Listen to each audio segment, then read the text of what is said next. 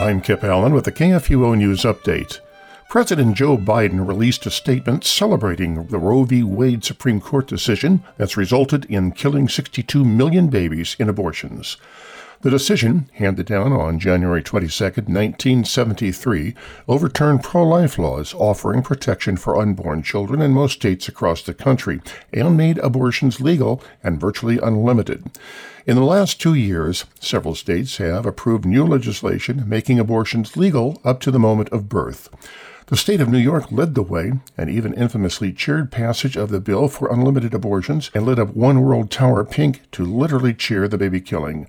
Other states like Illinois, New Mexico, Vermont, and Massachusetts followed suit, either passing or attempting to pass laws overturning every single pro life law in the state and implementing unfettered access to abortion at any time for any reason at taxpayer expense. The Kentucky Born Alive Infant Protection Act became law Friday, ensuring that babies who survive abortions in that state will receive basic medical care that they deserve. State Senator Whitney Westerfield, who sponsored the pro life legislation, noted the significance of the date, the 46th anniversary of Roe v. Wade, the Lexington Herald Leader reports. Under Roe, the U.S. Supreme Court forced states to legalize abortion on demand.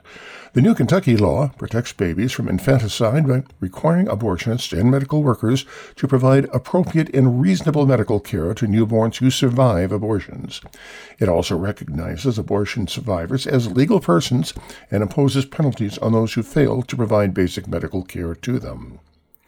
A Tennessee woman is appealing to the Tennessee Court of Appeals after a lower court refused to issue a protection order against four radical abortion militants for stalking her outside an abortion facility in Bristol, Tennessee. Thomas More Society attorneys filed their opening brief with the Court of Appeals for the Eastern District of Tennessee at Knoxville on January the 15th on behalf of the petitioner, Erica Schanzenbach. The appeal asked the court to correct the Sullivan County Chancery's court refusal to grant Schanzenbach relief after erroneously concluding that protection orders were not the proper avenue for stopping the accused repeated and relentless harassment against her outside an abortion facility. The judge ruled that Schanzenbach did not prove that she was distressed since she continues to witness life outside the abortion facility, even though Schanzenbach testified that she persists only because of her sincerely held religious duty to speak up for the voiceless, no matter her opposition.